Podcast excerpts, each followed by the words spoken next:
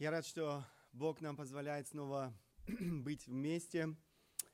Я рад, что мы имеем эту возможность сегодня слышать Слово, вечное Слово, неизменное Слово, которым Бог обращается к каждому из нас. Я очень надеюсь, что мы можем отложить все свои заботы, всю суету, которая преследует нас в наших мыслях, несмотря на то, что мы сидим сегодня в этом зале. Я думаю, каждый с этим в той или иной мере борется. Я надеюсь, что мы позволим а, Богу действительно говорить к нашему сердцу, к моему сердцу. Мы сегодня хотим продолжить с вами наш а, краткий обзор. Он уже не совсем краткий получился – Эм, послание фессалоникийцам, первое послание фессалоникийцам. Я хотел бы вам напомнить некоторые основные мысли, я не буду сильно задерживаться, потому что иначе мы не успеем завершить этот краткий обзор. Образцовая церковь – это основная тема э, послания.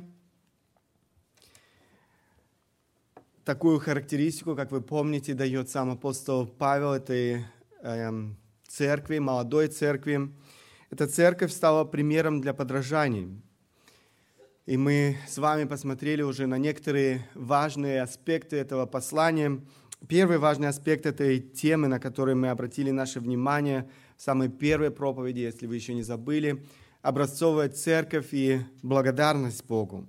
Далее образцовая церковь и служитель Божий. И самый последний раз, это была третья проповедь, Эм, мы обратили наше внимание на еще один важный аспект этого послания – образцовая церковь и наставление в вере. Как я уже отмечал в прошлый раз, образцовая церковь – это не значит, что церковь совершенная. Э, на этой земле вы не найдете ни одной совершенной церкви, потому что нет ни одного совершенного верующего человека, нет ни одного совершенного. Э, христианина. Именно поэтому э, эта церковь нуждалась в наставлениях. Церковь была несовершенной. Эти наставления должны были помочь людям в церкви возрастать и дальше э, в зрелости, возрастать в вере, возрастать в любви к Богу. Апостол Павел, чье пасторское сердце, несомненно, переживало за эту молодую церковь, э, не оставляет их без необходимых для них наставлений и дает им все необходимое для того, чтобы преодолевать эти трудности, которые возникли в их жизни. Павел э, дает некоторые важные наставления, и в прошлый раз мы с вами на некоторых из них уже остановились. Наставления о чистоте сексуальных отношений. Это то, о чем мы говорили в прошлый раз. И далее наставления о братолюбии и дисциплине труда. Сегодня мы э, продолжим, посмотрим еще некоторые важные наставления, которые однажды, как я уже сказал, были адресованы церкви Фессалоника. Сегодня эти наставления нисколько не потеряли своей актуальности. И сегодня Бог обращается с этими наставлениями к нам, каждому из нас лично. Следующие наставления апостола Павла – касаются воскресения умерших и пришествия Иисуса Христа. Наставление о воскресении умерших и пришествии Иисуса Христа. Для большинства из нас сегодня это не вопрос, э, что же случается э, с теми, кто, будучи верующим человеком, уходит из этой жизни, так и не дождавшись возвращения Иисуса Христа. У нас есть Библия, у нас есть много христианской литературы, которые освещают этот вопрос на основании Слова Божьего и помогают нам понимать эти важные истины. Но верующие в Фессалониках не имели многого из того, что мы сегодня с вами имеем.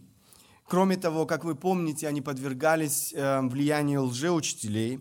Именно поэтому этот вопрос а, создал немало проблем в этой молодой церкви искаженные лжеучителями истины вызвали у некоторых серьезные опасения о судьбе своих собратьев. А, собратьев, которые ушли из этой жизни, так и не дождавшись э, пришествия Иисуса Христа. Хороня своих близких, они испытывали безнадежную скорбь. Именно поэтому апостол Павел посчитал важным осветить этот вопрос в своем послании. Посмотрите э, то, что пишет апостол Павел этой церкви. Первое послание Фессалоникийцам, 4 глава, 13-14 стихи. «Не хочу же оставить вас, братья, в неведении об умерших, дабы вы не скорбели, как прочие, не имеющие надежды. Ибо если мы веруем, что Иисус умер и воскрес, то и умерших в Иисусе Бог приведет с Ним. Он говорит о том, что нам не нужно, нам не нужно безнадежно скорбеть о тех, кто, будучи верующим человеком, уходит из этой жизни. Они имеют жизнь вечную со Христом. Христос воскрес, и поэтому каждый, каждый верующий в Иисуса Христа имеет эту надежду и воскреснет вместе с Ним. Мне приходится проводить э, похороны самых разных людей. Незадолго до отпуска э, тоже было э, несколько, э, я проводил практически каждую неделю одни похороны, и мне приходится хоронить разных людей, как я уже сказал, Э, как верующих, так и неверующих людей. Так вот, я снова и снова наблюдаю разницу между похоронами верующего человека и неверующего. Похороны верующего человека, э, похороны неверующего человека очень часто большая-большая трагедия. Я видел уже не раз, как люди в своем отчаянии на похоронах доходили до психического и физического истощения. Людям становилось плохо. Вспоминаю пример, как раз незадолго до отпуска на похоронах я познакомился с женщиной. Эта женщина похоронила своего мужа. Она неверующая, муж неверующий. Он довольно-таки рано умер. И после смерти мужа она впала в тяжелую депрессию, от которой до сегодняшнего дня она не может э, до конца отойти женщина потеряла всякий интерес к этой жизни. Нужны были люди, которые за ней самой ухаживали после смерти ее мужа, потому что она была не в состоянии справиться со своей жизнью. Это безнадежная скорбь о человеке, который был ей дорог. У близких и родных нет никакой надежды. И, как я уже сказал, люди испытывают самое настоящее отчаяние. Иначе обстоит дело с человеком, умершим во Христе. Это не значит, что мы, верующие, не испытываем печали и скорби, хороня своих родных. Нет, это не так. Сам Иисус скорбел по случаю смерти Лазаря. Мы читаем даже о том, что он прослезился. Но в нашей печали и скорби мы имеем великую надежду. Это отличие. Это наше отличие. Надежду на встречу в вечности у Бога. Мы понимаем, что эта разлука временная. И это несет нам невероятное утешение в нашей скорби расставания с близким нам человеком. Об этом пишет апостол Павел в 18 стихе этого же отрывка. «Итак, утешайте друг друга сими словами. Это то, что несет утешение нам. Далее Павел еще объясняет некоторые детали с 15 стиха 4 главы. «Ибо сие говорим вам словом Господним, что мы, живущие, оставшиеся до пришествия Господня, не предупредим умерших. Потому что сам Господь при возвещении, при гласе Архангела и трубе Божией сойдет с неба, и мертвые во Христе воскреснут прежде. Потом мы, оставшиеся в живых, вместе с Ним восхищены будем на облаках, в сретении Господу на воздухе, и так всегда с Господом будем.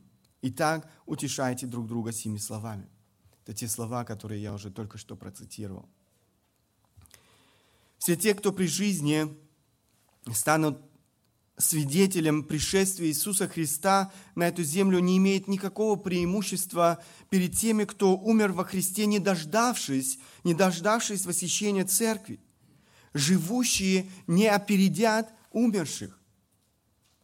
Как живые, так и мертвые во Христе от самого дня Пятидесятницы до восхищения церкви встретятся с Господом на, на воздухе, как об этом пишет апостол Павел, и поднимутся с Ним на небеса. Это действительность. Это не легенда. Это не сказание. Это действительность, которая ожидает каждого верующего в Иисуса Христа. Это наша надежда. Апостол Павел продолжает освещать события, связанные с пришествием Иисуса Христа на эту землю. Он очень много говорит об этой важной теме в этом послании, и для этого была причина. Мы уже говорили о том, что фессалоникийцы подвергались э, массивному влиянию ложных учителей. Мы не знаем всей сути э, этого учения, которое принесли эти лжеучителя. Ясно одно, что эти лжеучителя искажали учение, э, библейское учение о пришествии Иисуса Христа. Они утверждали, что Христос вернется со дня на день. Эм, некоторые даже говорили, что Христос уже пришел, но его не заметили. Павел вынужден напомнить фессалоникийцам некоторые истины относительно пришествия Иисуса Христа и Дня Господнего. Посмотрите, первое послание фессалоникийцам, пятая глава уже, с 1 по 3 стихи. О временах же и сроках нет нужды писать к вам, братья, ибо сами вы достоверно знаете, что день Господень так придет, как тать ночью. Ибо когда будут говорить мир и безопасность, тогда внезапно а, постигнет их пагубно, подобно как мука родами постигает имеющие в чреве и не избегнут. Очевидно, что Павел уже давал некоторые наставления Э, находясь в Фессалониках относительно пришествия Иисуса Христа и Дня Господнего. День Господень – это день суда. Речь идет не об одном дне в 24 э, часа, но о определенном продолжительном периоде времени в будущем, когда Бог обрушит свой гнев на нечестивых. Речь идет о судах Божьих. Здесь Павел напоминает им о том, что они уже знают – он призывает их не отвлекаться на все эти пророчества лжеучителей по поводу сроков пришествия Иисуса Христа. Никто, никто, кроме самого Бога, не знает ответа на этот вопрос. Еще Христос предупреждал своих учеников, мы читаем об этом в Евангелии от Матфея, 24 глава, 44 стих, «Потому и вы будьте готовы, ибо в который час не думаете придет Сын Человеческий». Таких предупреждений немало в Священном Писании, в Новом Завете. То, на что он еще раз обращает внимание верующих в Фессалониках, так это то, что День Господень обязательно, обязательно наступит. Он наступит очень неожиданно для всего человечества. Он пишет, придет как тать ночью, как вор ночью. Вы уже слышали или видели, чтобы вор сообщал хозяевам Э, дома, который он хочет обокрасть, о времени своего ночного визита. Такого не бывает. Нам не нужно ждать весточки от Бога э, с точной даты наступления Дня Господнего. Бог этого не обещал. Другая аналогия э, со схватками беременной женщины здесь говорит не только о неожиданности Дня Господнего, но и его неизбежности. Раз женщина беременна, она обязательно родит, иначе быть не может. Это неизбежно, так и с Днем Господень, Он неизбежно наступит. Кроме того, Павел отмечает, э, что, что это будет время, когда будут говорить мир и безопасность. Другими словами, когда люди вообразят, что они живут в полной безопасности, и все проблемы решены, на них вдруг обрушатся суды Божьи. Апостол Павел не спекулирует, в отличие от многих лжепророков, как прошлого, так, э, к сожалению, и настоящего времени. Э, он не спекулирует о всех этих э, сроках или о времени наступления этих судов. Но подводя итог, он обращает еще раз внимание на практическую сторону этой истины. Посмотрите, Далее мы читаем э, в этом послании. «Но вы, братья, не во тьме, чтобы день застал вас как тать, ибо все вы, сыны света и сыны дня, мы не сыны ночи, не тьмы. Итак, не будем спать, как и прочие, но будем бодрствовать и трезвиться. Ибо спящие спят ночью, и упивающиеся упиваются ночью. Мы же, будучи сынами дня, дотрезвимся, облегшись в броню веры и любви и в шлем надежды спасения. Потому что Бог определил нас не на гнев, но к получению спасения через Господа нашего Иисуса Христа, умершего за нас, чтобы мы бодрствуем ли или спим, жили вместе с Ним. Церковь, дети Божьи, определены Богом на спасение, а не на день гнева. Но мы, братья, не во тьме, чтобы, как апостол Павел пишет, чтобы день застал вас как тать. Суд ожидает тех, кто не принял света, тех, кто остался жить во тьме. Церковь будет восхищена до судов, которые обрушатся на этот нечестивый мир. Бог определил нас не на гнев, но к получению спасения через Господа нашего Иисуса Христа. В Откровении мы читаем один из стихов, который обращен к церкви. В контексте он обращен к конкретной церкви, церкви эм, филадельфийской. Посмотрите, это Откровение, 3 глава, 10 стих – и как ты сохранил слово терпения моего, то я сохраню тебя от годины искушения, которое придет на всю вселенную. Посмотрите, здесь речь идет об этих судах, которые обрушатся на эту вселенную, чтобы испытать живущих на земле. Этот стих еще раз очень ясно говорит о том, что Бог сохранит свою церковь от этих страшных судов, которые обрушатся однажды на нечестивых. Наша же ответственность жить согласно нашему призванию сынов света. Бодрствовать, как апостол Павел пишет, бодрствовать, трезвиться и ожидать пришествия нашего Господа Иисуса Христа. Нам необходимо облечься в броню веры, любви и шлем надежды спасения.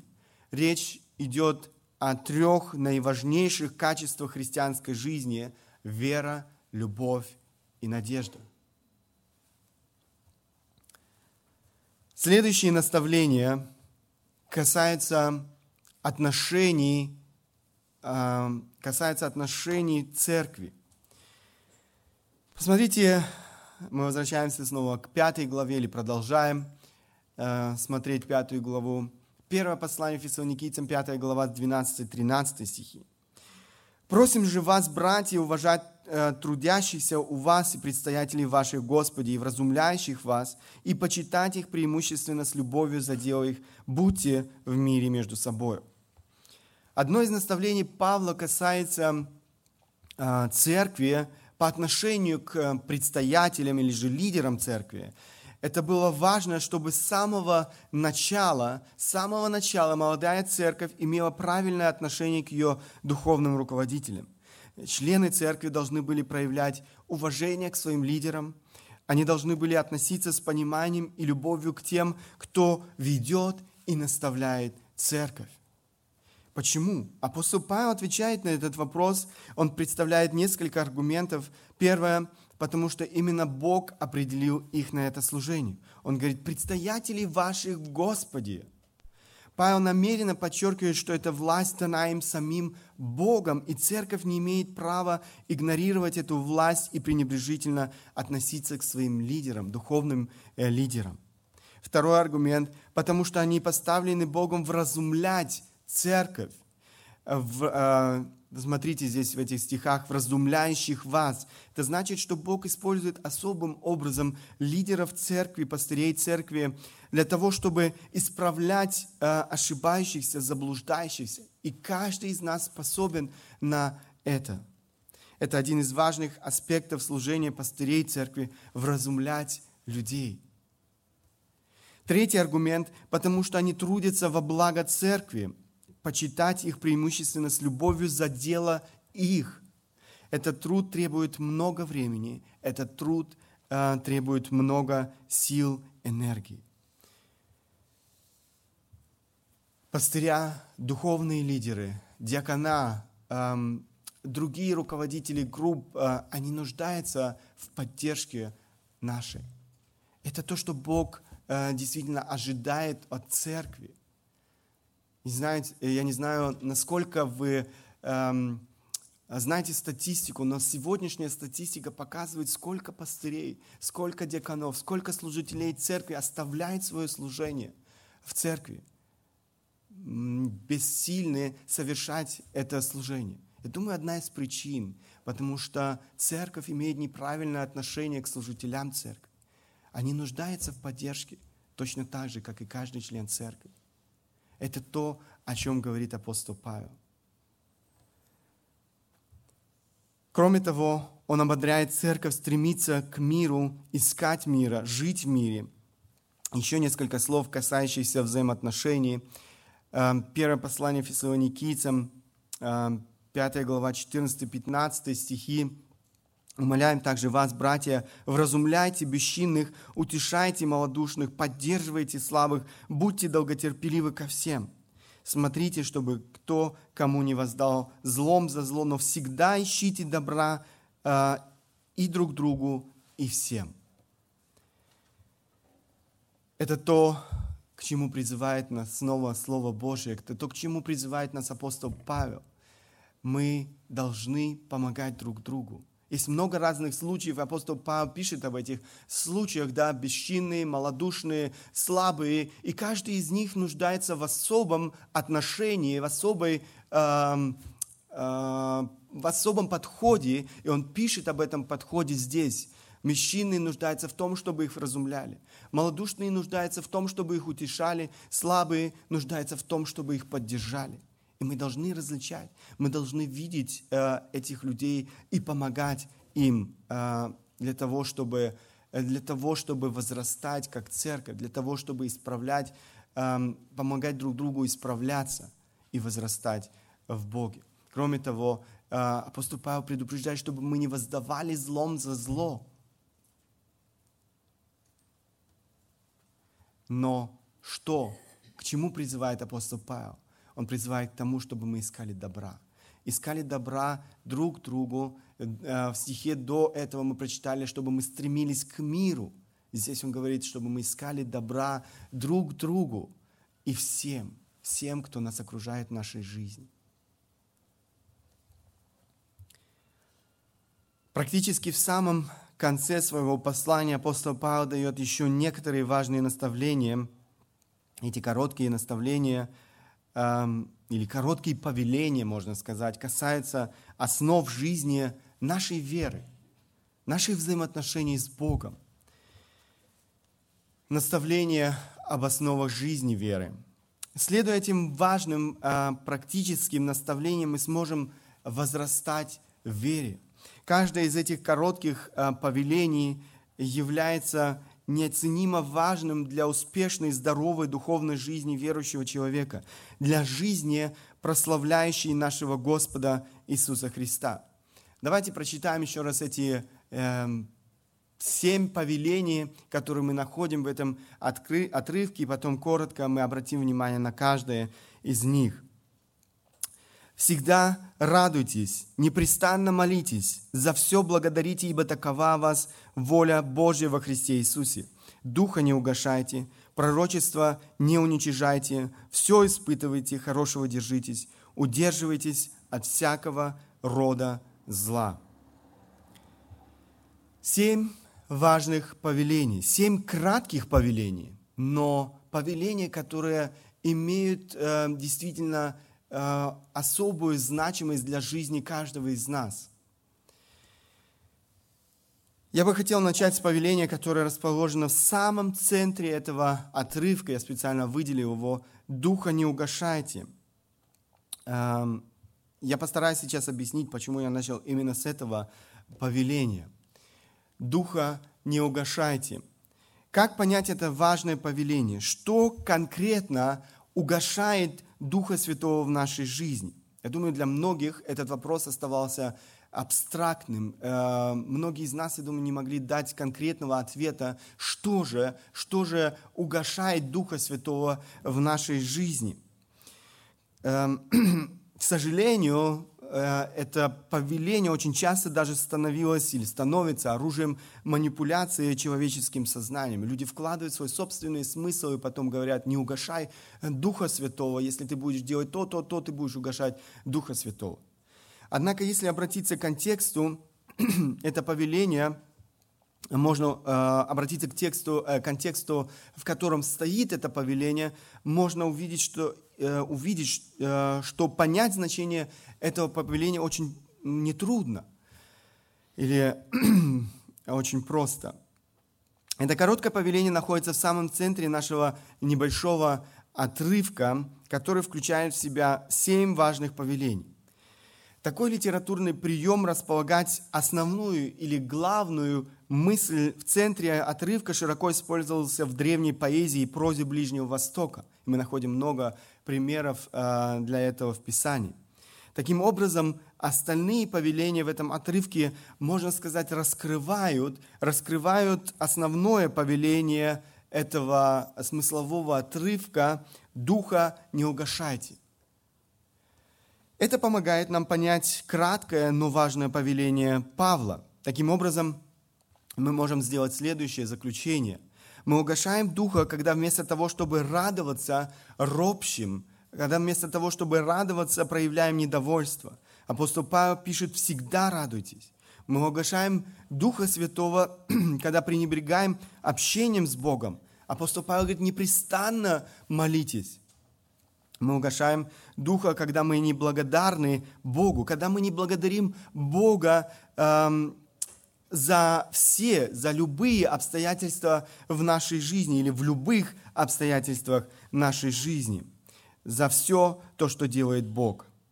Мы угошаем Духа Святого, когда пренебрежительно относимся к Его Слову. Пророчество написано «не уничижайте». Далее мы угошаем Духа Святого, когда мы без особой проверки проглатываем все то, что нам преподносит или же предлагает э, наше окружение.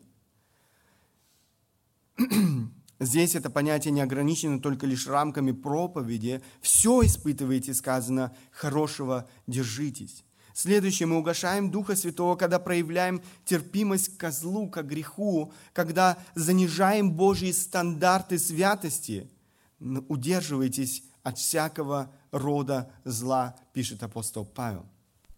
Именно Дух Божий трудится в нашей жизни, преображая нас. Именно благодаря работе Духа Святого мы больше и больше уподобляемся в образ нашего Господа Иисуса Христа. Мы не имеем права угошать Духа Святого – наша ответственность повиноваться Духу Святому, исполня, исполняться Духом, не ограничивать и не подавлять Его действия в своей жизни. Давайте теперь немножко больше или детальнее посмотрим все остальные повеления в этом небольшом отрывке. Всегда радуйтесь. Как я уже только что отмечал, мы угошаем Духа Святого, когда вместо того, чтобы радоваться, мы проявляем недовольство, когда нашу жизнь характеризует ропот. Однако каждый верующий человек, который понимает, чем он обладает во Христе, не может иначе, как радоваться. Речь не идет о радости временной, радости какой-то поверхностной, э, но глубокой и нескончаемой радости – Греческое слово, которое на русский язык переводится как «радуйтесь», более выразительное, это слово можно перевести как «ликовать». Эта радость несравнима ни с тем, что может предложить этот мир. Все, что может предложить этот мир временно. Не ищите своей радости в, этой, в этом мире, вы его не найдете, вы ее не найдете, вы будете разочарованы. Это не та искусственная радость, которую можно увидеть в харизматических кругах – искусственная радость очень часто нагнетается путем воздействия так называемых групп прославления, театральными постановками, клоунами и другими всевозможными развлечениями, которые предлагаются на таких, в кавычках, богослужениях. Они используют определенные психологические приемы, громкая, очень ритмичная э, музыка для того, чтобы привести людей в состояние эйфории, в состояние этого временного эмоционального подъема. Люди даже попадают в определенную зависимость. Они хотят снова и снова испытывать это состояние вот такого эмоционального подъема. Они ищут еще более острых религиозных эмоциональных ощущений. К сожалению, люди не понимают, что это не имеет ничего общего с той настоящей радостью, о которой говорит Слово Божие. Мы можем ликовать, мы можем торжествовать, потому что то, чем мы обладаем в Боге, несравненно, несравненно ценно, э, в, если сравнивать с тем, что может предложить этот мир. Со всем тем, что может предложить этот мир. В Деянии апостолов мы читаем об учениках, которые, несмотря на все трудности и гонения, радовались и исполнялись Духом Святым. Эм, если вы обратите внимание, там речь не идет на каких, о каких-то богослужениях, где э, люди, определенные люди искусственным методом ну, доводят людей до такого эмоционального подъема. Но именно в гонениях, тогда, когда их били, тогда, когда они страдали за свою веру, они радовались. Посмотрите, Деяния апостолов, 13 глава, 50 и э, до 52 стиха. «Но иудеи, подстрекнув набожных и почетных женщин и первых в городе людей, воздвигли гонение на Павла и Варнаву и изгнали их из своих пределов. Они же, отрясши на них прах от ног своих, пошли в иконию, а ученики исполнялись радости и Духа Святого». Посмотрите, как эти два понятия взаимосвязаны – радость и Дух Святой. И это не, не один раз в Священном Писании мы видим, что они исполнялись радости, несмотря на все эти трудности. Э, я помню, если вы возьмете э, Деяния апостолов, вы не раз увидите о том, что ученики, апостолы Иисуса Христа радовались, несмотря на то, что их сажали в тюрьмы, несмотря на то, что их э, заковывали в эти оковы. В 16 главе Деяния апостолов мы читаем о том, что силу и Павла сковали в оковы и бросили э, в темницу, и там в этой темнице они прославляли Бога. Они не роптали на Бога. Они не сомневались в том, что Бог имеет совершенный план для их жизни. Нисколько но они прославляли Бога в этих обстоятельствах. Они радовались, несмотря на обстоятельства их жизни. Что бы ни произошло в нашей жизни, мы не лишаемся этой радости. Никто не может лишить нас этой радости.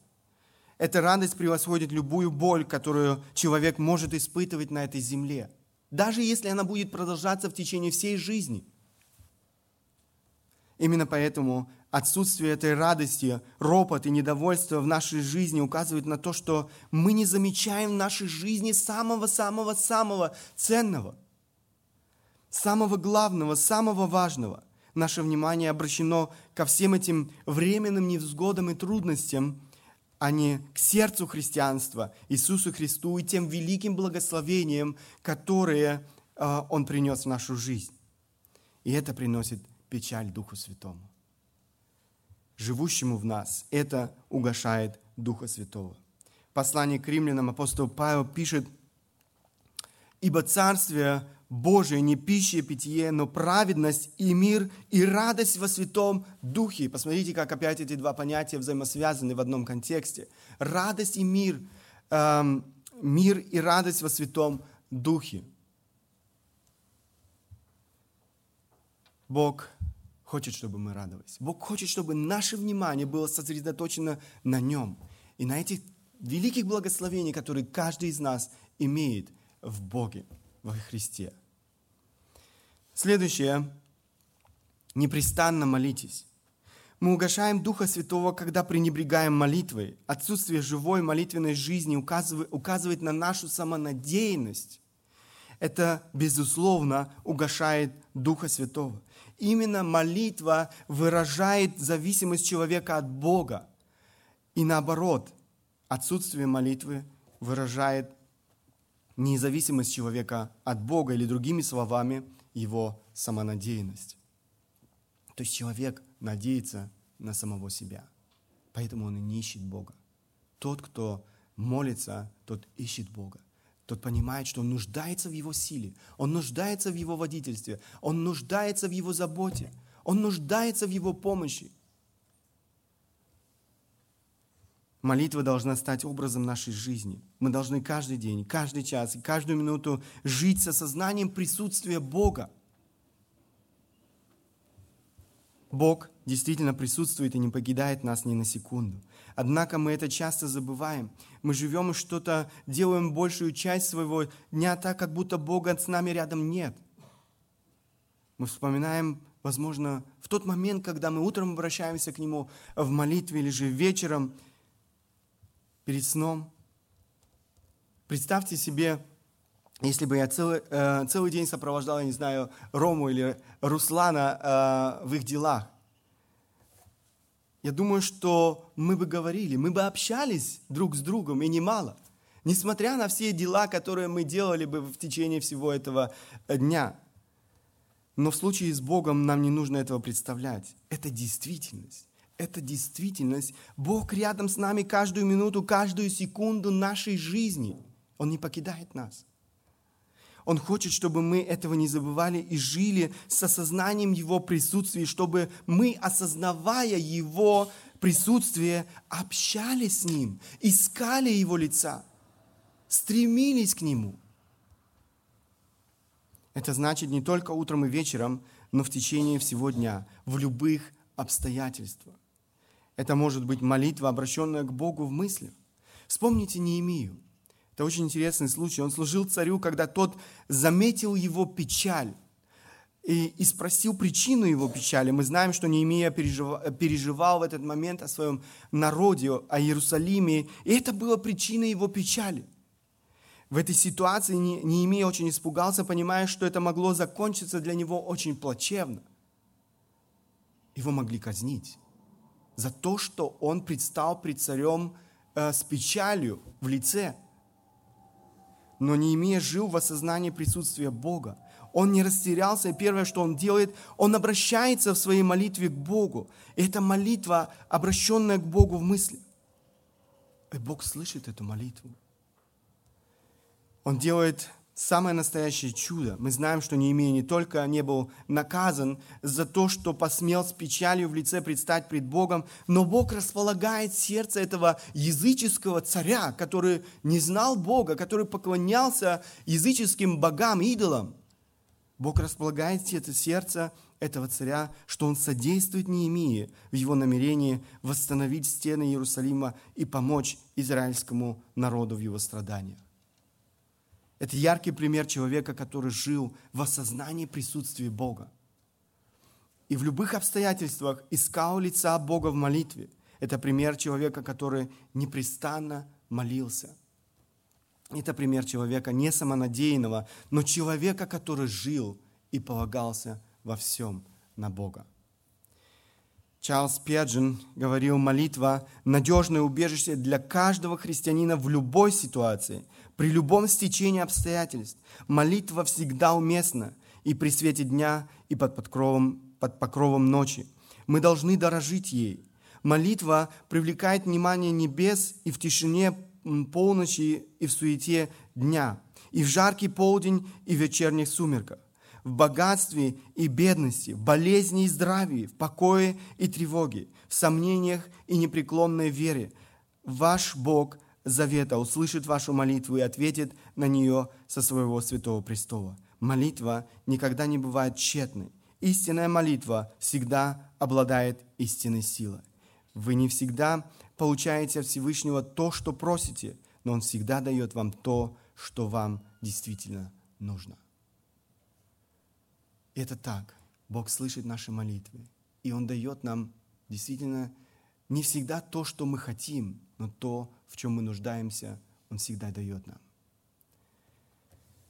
Бог ожидает от нас, чтобы мы не угошали Духа Святого, но пребывали в молитве, непрестанно молились.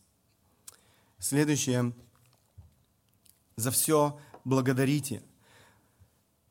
Лучший перевод во всех обстоятельствах благодарите, ибо такова вас воля Божья во Христе Иисусе. Это воля Божья для каждого из нас. Во всех обстоятельствах нашей жизни благодарить Бога. Вы когда-нибудь задумывались э, или задавались вопросов, почему наша неблагодарность может угошать или угошает Духа Святого. Благодарение Бога – это не что иное, как выражение нашей веры, эм, выражение веры человека в живого Бога. Неблагодарность – это выражение неверия Именно поэтому неблагодарность в нашей жизни угошает Духа Святого. Благодарение – это выражение веры в суверенного Бога, который управляет всем, который управляет историей всего человечества, этого мира, но и деталью жизни каждого из нас. Каждой детали, самой-самой-самой малейшей деталью. Благодарение – выражает опять же нашу зависимость от Бога и является одним из важных признаков человека, познавшего Бога. Можете посмотреть послание к римлянам, 1 глава, с 18 по 21 стихи, у нас сейчас нет этого времени. Вы увидите, это то, что характеризует верующего человека. И наоборот, э, неверующего человека, человека, который не знает Бога, характеризует неблагодарность. Благодарение Бога в жизни верующего человека указывает на его духовную зрелость, указывает на здоровые отношения с Богом. И наоборот, отсутствие благодарения Бога указывает на духовную незрелость человека, на проблемы в отношении с Богом. Автор одной книги пишет, самый величайший дар, который мы можем принести Богу, это наше благодарное сердце, потому что единственное, что мы можем дать Ему, это признательность за то, что все, имеющееся в нашем распоряжении, получено нами от Него. Это и есть благодарность, когда мы признаем, Господи, все, что я имею, все, что я имею в своей жизни, исходит от Тебя. Господи, даже те трудные обстоятельства, те болезни, э, те проблемы, которые я имею в моей жизни, они содействуют ко благу, к моему благу. И поэтому мы можем и в этих трудностях, и в этих обстоятельствах благодарить Бога.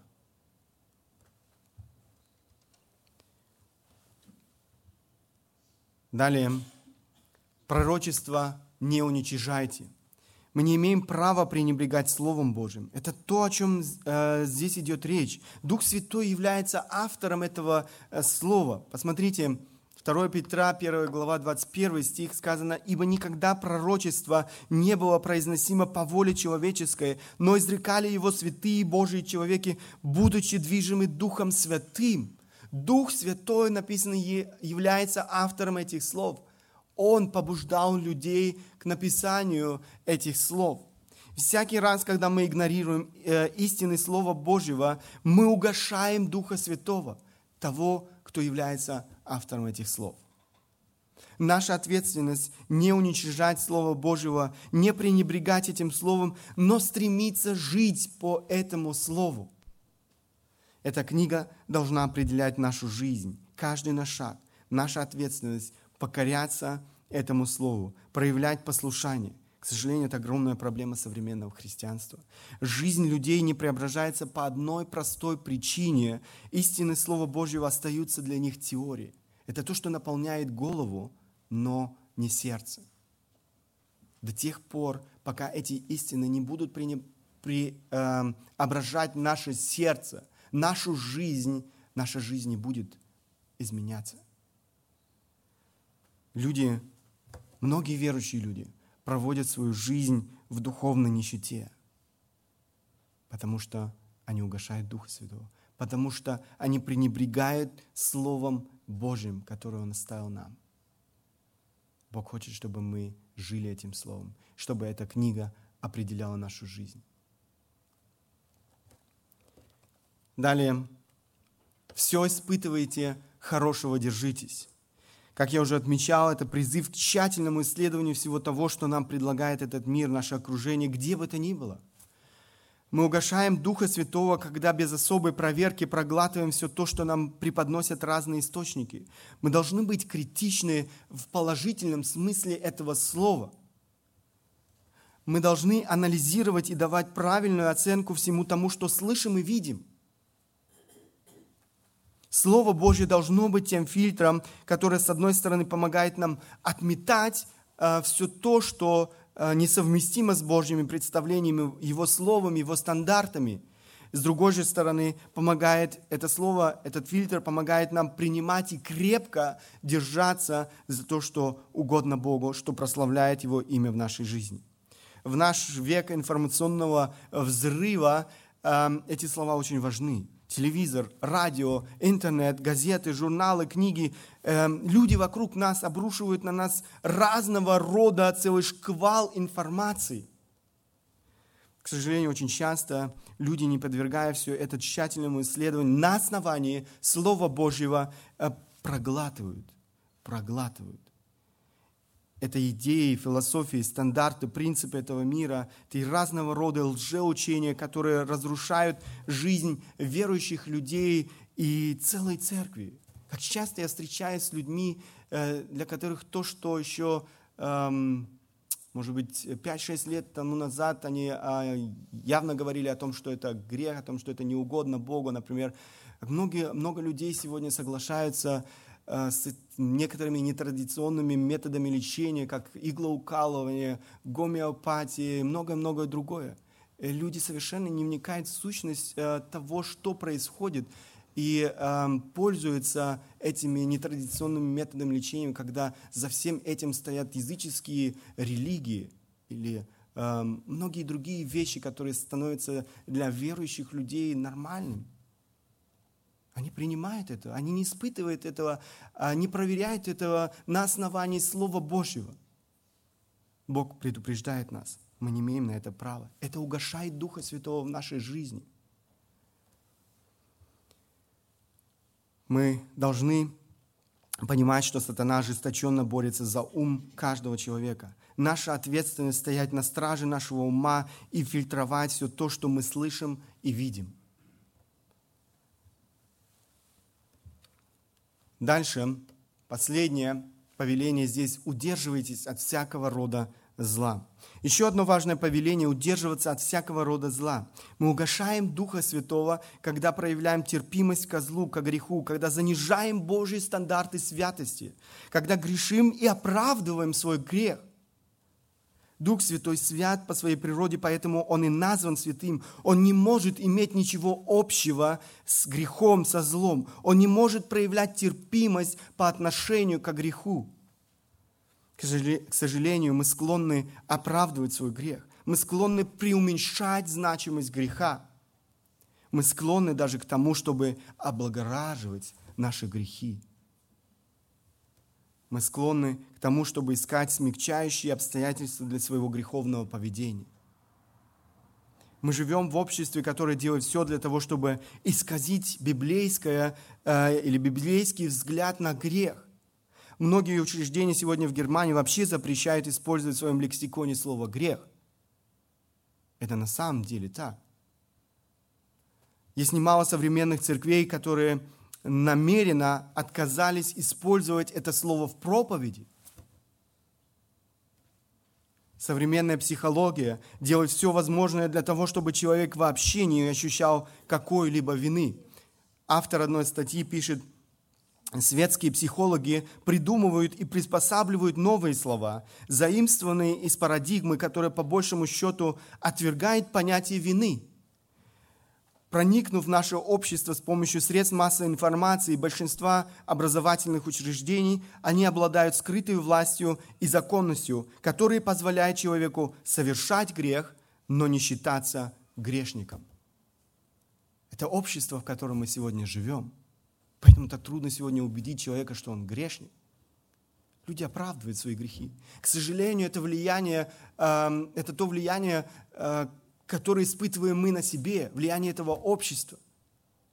И мы тоже начинаем облагораживать наши грехи. Мы тоже начинаем эм, оправдывать свои грехи.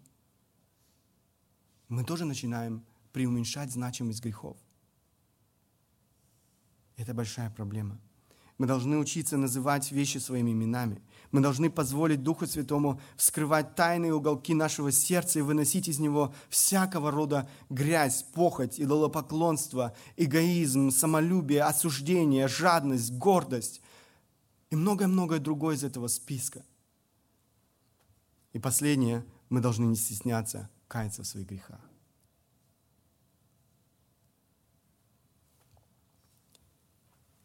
Важные уроки, еще раз некоторые важные уроки послания. Мы говорили с вами о некоторых важных наставлениях. Наставление воскресения умерших и пришествия, воскресения э, умерших и пришествия Иисуса Христа. Я бы хотел спросить тебя, готов ли ты к смерти? Готов ли ты к встрече с Иисусом Христом? Смерть неизбежна. Если ты знаешь Бога, тебе не нужно бояться смерти. Апостол Павел говорит, для меня, ибо для меня жизнь Христос и смерть приобретение. Если Христос для тебя жизнь, то смерть для тебя станет приобретением. Мы можем радоваться этому дню.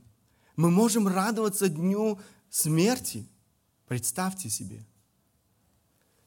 Потому что этот день станет днем нашей встречи с нашим Спасителем и Господом Иисусом Христом.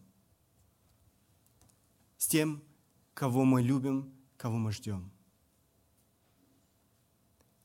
Если ты не знаешь Христа, я хотел бы тебя ободрить поспешить. Поспешить привести свою жизнь пред Богом в порядок. Бог призывает каждого. Каждого, пока еще есть время, пока еще время благодати, Бог призывает каждого покаяться в своих грехах и веровать в Иисуса Христа. Это то, о чем мы уже сегодня слышали в самом начале, то, о чем говорил Вилли. Христос пришел на эту землю, Он взял на себя наши грехи, и Он хочет, Он хочет спасти каждого из нас. И каждый из нас может обрести это спасение только в Нем, Его кровью. Иначе, иначе смерть для тебя станет переходом в жизнь полную страшных мучений в аду. Это то, что ожидает каждого, каждого, кто пренебрегает этой милостью, кто пренебрегает этой благодатью, которую Бог сегодня предлагает. Это страшно. Страшно умирать без Бога.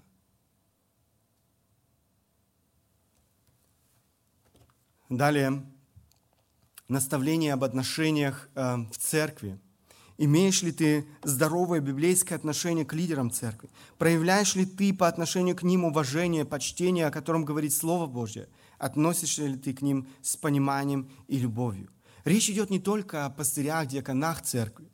Это и руководители малых групп, это руководители молодежного, детского э, служения, другие лидеры, которые, несомненно, также при, э, проявляют пасторскую заботу о других. Как я уже сказал, все мы нуждаемся вашей поддержки. Мы говорили с вами коротко об отношениях друг к другу. Стремишься ли ты к миру во взаимоотношениях с твоим ближним? Ищешь ли ты добра для твоего ближнего? Как это выражается на практике в твоей жизни? Каким образом? Задумайся, что доброго ты делаешь твоему ближнему э, в церкви, тем, кто окружает тебя – Бог хочет, чтобы мы искали, чтобы мы стремились к этому в своей жизни. Это любовь, которую мы можем проявлять на практике. Последнее наставление в этом послании касается основ веры. Возрастаешь ли ты в любви и вере? Наблюдаешь ли ты постоянный рост в твоем освящении, уподоблении нашему Господу Иисусу Христу? Позволяешь ли ты Духу Святому производить а, свою преображающую работу в твоей жизни? Мы говорили с вами, что все это невозможно. Невозможно без одного, а, если мы угошаем Духа Святого.